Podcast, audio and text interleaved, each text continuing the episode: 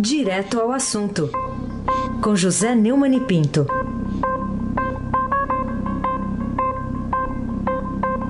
Neumani, bom dia. Bom dia, Raíssen Abac. Raíssen, eu estava ouvindo o Etevaldo e eu me senti aquele macaco do 2001 jogando osso que se oh. transforma na nave. Né? Oh. Que maravilha, não? 2001 Odisseia no espaço. Da, da, da, nave Parca. É. Sensacional. Bom dia, Carolina Ercolim, tintim por tintim. Bom dia. Bom dia, Almirante Nelson, é hoje. Bom dia, Diego Henrique de Carvalho. Bom dia, Moacir Biasi. Bom dia, Clã Bonfim, Manuel Alice Isadora. Bom dia, ouvinte da Rádio Eldorado 107,3 FM. Raíssen Abac, uma odisseia no Brasil. Vamos lá, vamos, vamos pro, vamos pro Grêmio Jornalismo Futebol Clube. tá entendeu? Bom. Você entendeu o que é, né? Sim, sim. Vai lá. Olha só, saiu no New York Times um artigo do ex-presidente Lula, acho que o preso mais conhecido do Brasil. E ele falou aí, eh, publicou ofensas né, explícitas aí ao próprio sistema, em que ele se tornou aí um exemplo de self-made man, né? É, aquele ideal maior do capitalismo americano, que você já falou aqui. O que, que você acha que levou o New York Times, com esse perfil que ele tem ideológico, o tamanho que ele tem, a publicar esse artigo? É, o New York Times, ao contrário do que dizem os direitistas radicais aí que estão furiosos com a publicação do artigo, não é um jornal da, não representa a esquerda americana, representa esse liberalismo americano e de certa forma reflete uma uma postura que os Estados Unidos, na qual os Estados Unidos está se aprofundando, que é uma postura de mergulho no próprio ego. Os Estados Unidos sempre foram um grande, um imenso país, né? E os, seus, os, os norte-americanos eh, sempre foram muito ligados no seu quintal, no seu jardim, mas estão, isso está se radicalizando, né? E que foi isso que levou o Trump à presidência da República. O New York Times publicou um artigo mentiroso, né? na verdade é, é uma espécie de adesão do grande jornal a fake news. Né? São fake news do Lula, né?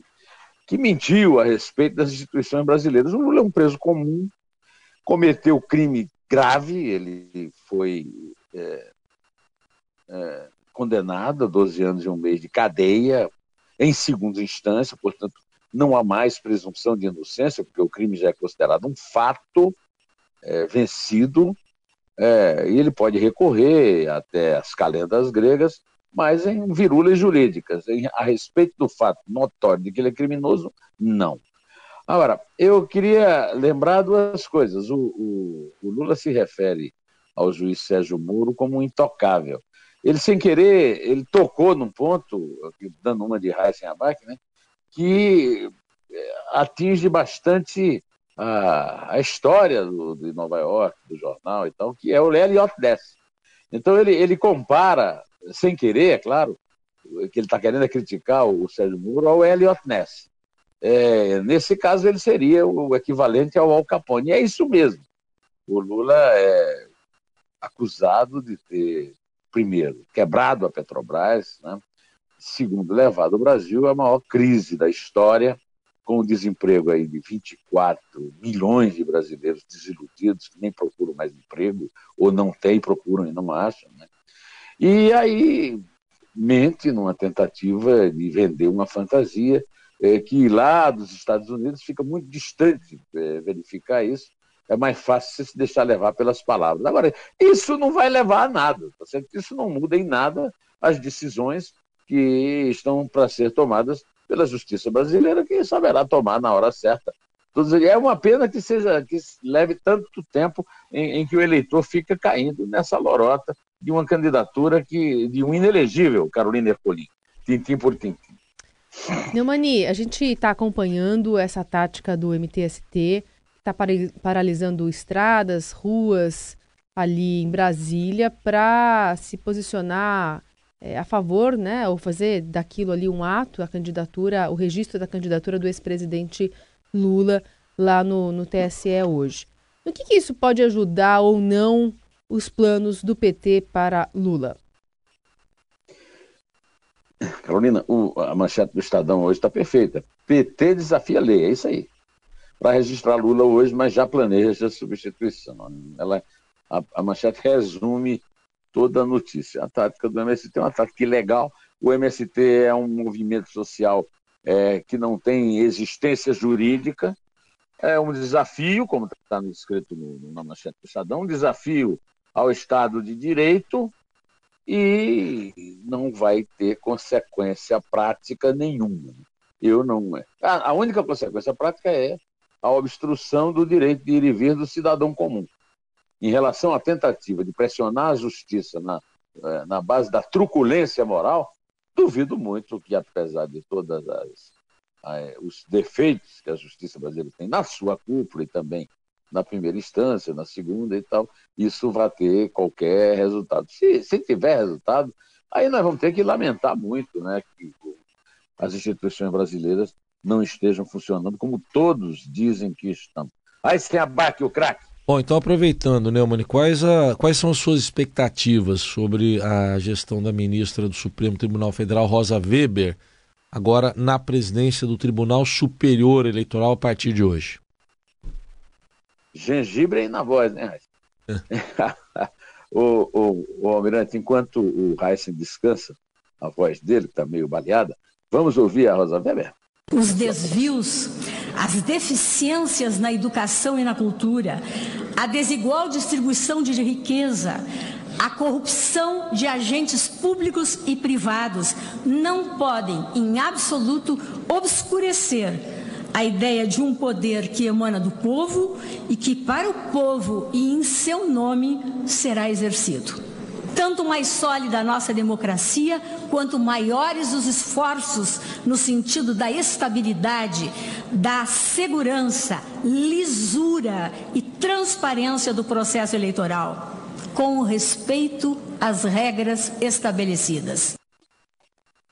É isso aí, a Rosa Weber ela, nesse pronunciamento, disse que o TS, o Tribunal Superior Eleitoral, que ela agora, desde ontem, está presidindo, né, pode negar de ofício, né, ou seja, é, não precisa ser provocado, ele pode simplesmente negar o registro. O, o PT pede o registro da candidatura do Lula e o TSE pode negar. É, um, é uma declaração é, bastante clara, e isso que ela disse é absolutamente límpido e é muito importante que, contra essa truculência de marcha em rua, essa coisa ridícula de ficar com a máscara do Lula na frente, como se a cara do Lula fosse mais importante do que a lei, tudo isso é, vai bater contra os muros é, da nossa ordem jurídica, que está, eu acho que, muito boas mãos em termos de, de, de legalidade, que são as mãos firmes, as frases e firmes mãos de Rosa Weber.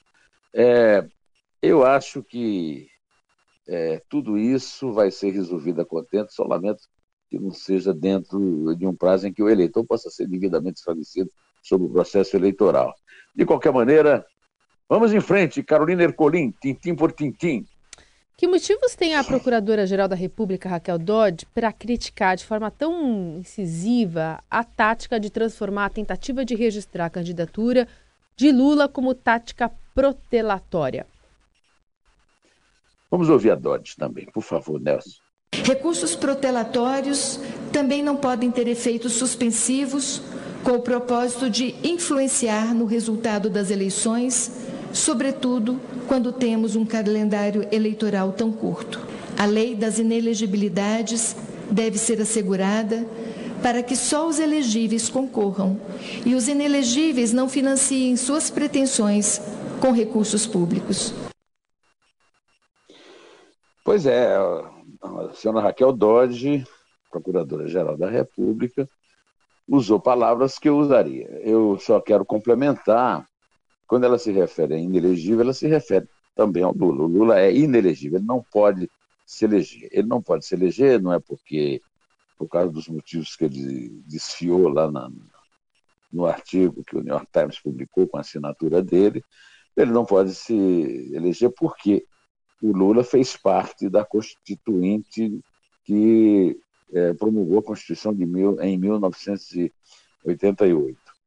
ele era da bancada do PT de São Paulo, ele tentou liderar um movimento para não assinar a Constituição, mas terminou, ele é muito pusilânime, como sempre foi, é, terminou cedendo à pressão de Ulisses Guimarães e assinou, ele a bancada assinaram. Então, é, a Constituição prevê a iniciativa popular, ou seja, leis que consigam assinaturas suficientes para passarem a vigia. A lei da ficha limpa é a mais famosa delas. Foi aprovada no Congresso e foi promulgada, por coincidência, pelo próprio Lula. O que o PT está querendo, é, enfrentando a inelegibilidade do Lula na rua e, e no, nas páginas do New York Times, o PT está querendo uma espécie de direito autoral, né? ou seja, que aquele que assinou a lei possa cuspir nela ou rasgar.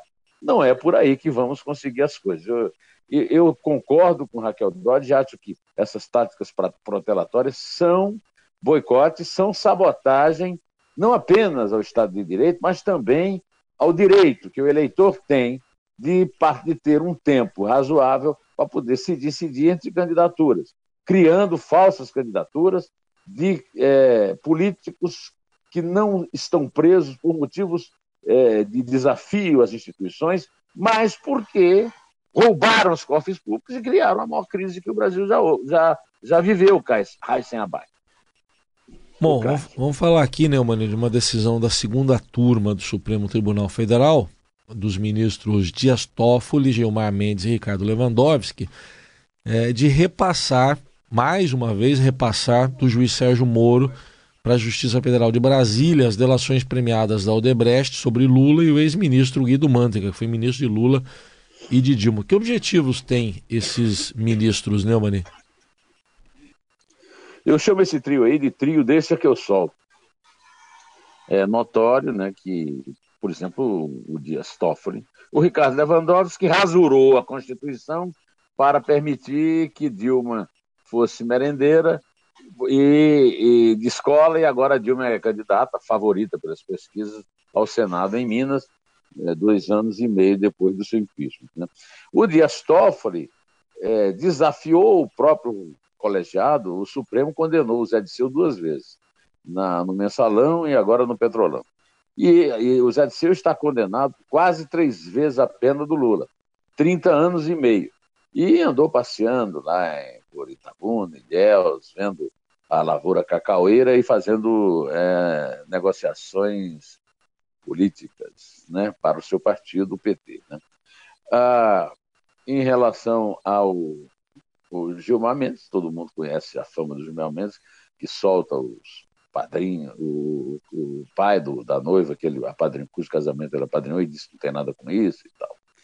Pois bem, e, eles estão tirando as delações do Moro, agora o Moro pode é, solicitar né, a própria Justiça Federal compartilhá-las. Além do mais, pode levar os delatores a depor na Justiça, o Supremo não pode impedir isso.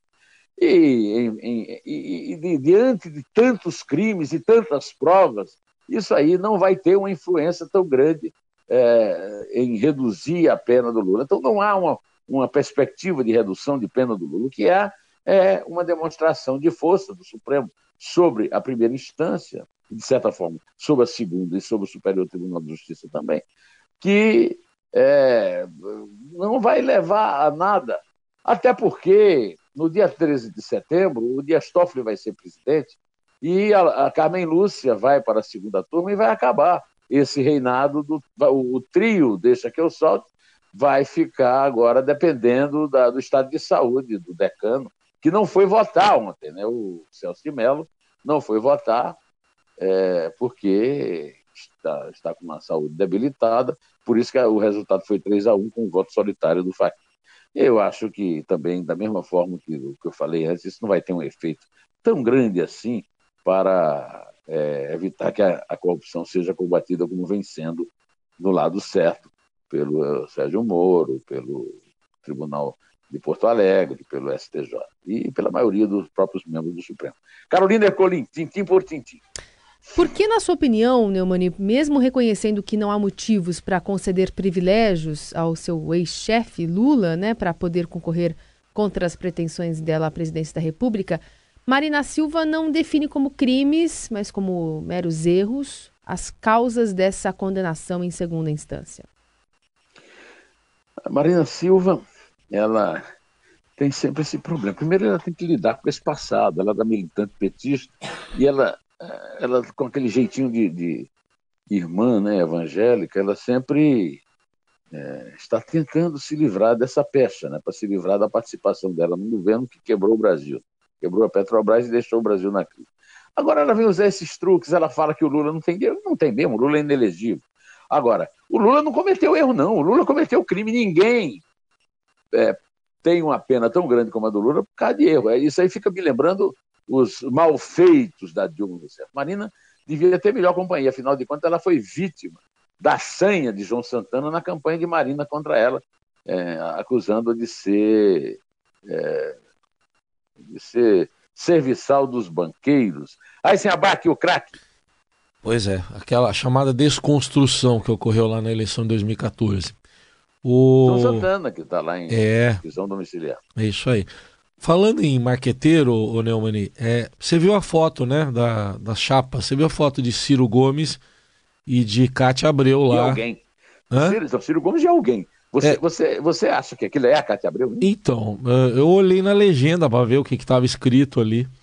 Tive que olhar. O que que leva aí alguém, não sei se os marqueteiros aí eleitorais do PDT a fazer isso, mudar os traços fisionômicos de alguém? A própria Cátia Abreu disse que não mudou traço nenhum, né? que ela traço nenhum, ela que ela perdeu 7 quilos e está com aquela cara. Eu, eu, não, eu, não, eu não tenho muita autoridade para falar do assunto, porque eu sou péssimo fisionomista. Eu não identifiquei na pessoa fotografada é, na chapa é, nenhum traço que pudesse identificá-la com a Cátia Abreu. Agora, não entendo qual é a razão disso. É, de certa forma, esse é o primeiro caso de fake foto da história da política. Eu já acho um absurdo, é, devia até ser proibido por lei. O, o, eleitor, a imagem do candidato é muito importante para o eleitor fazer a sua decisão. Agora, uh, se era para esclarecer o eleitor de como é que os seus candidatos são, de fato, visualmente, a foto é um absurdo, né? É, e ela comemorou. Eu não entendi nada. Eu, eu vou ficar deixar você sem resposta, o nosso querido também, porque eu não entendi aquilo. O que é que aquilo pode produzir? Que pode? Eu só vejo como é, uma decisão errada, né? Mais uma pisada no tomate do Ciro agora com a Cátia Abreu, né? Carolina Ercolim, tintim por tintim. Você acha que aquela lá era a Cátia Abreu, Carolina? Eu tenho uma pista, Neumani.